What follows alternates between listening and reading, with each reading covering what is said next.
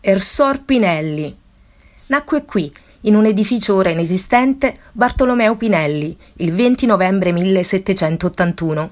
È stato un incisore, pittore e ceramista italiano, artista grafico estremamente prolifico, autore di circa 4.000 incisioni e 10.000 disegni. Nelle sue stampe ha illustrato i costumi dei popoli italiani, i grandi capolavori della letteratura, Virgilio, Dante, Tasso, Ariosto, Cervantes, Manzoni e soggetti della storia romana, greca, napoleonica.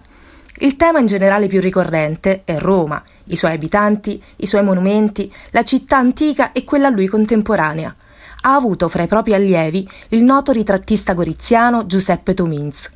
La sua opera di illustratore possiede, oltre all'intrinseco valore artistico, un rilevante significato documentario per l'etnografia di Roma, dell'Italia e della Svizzera.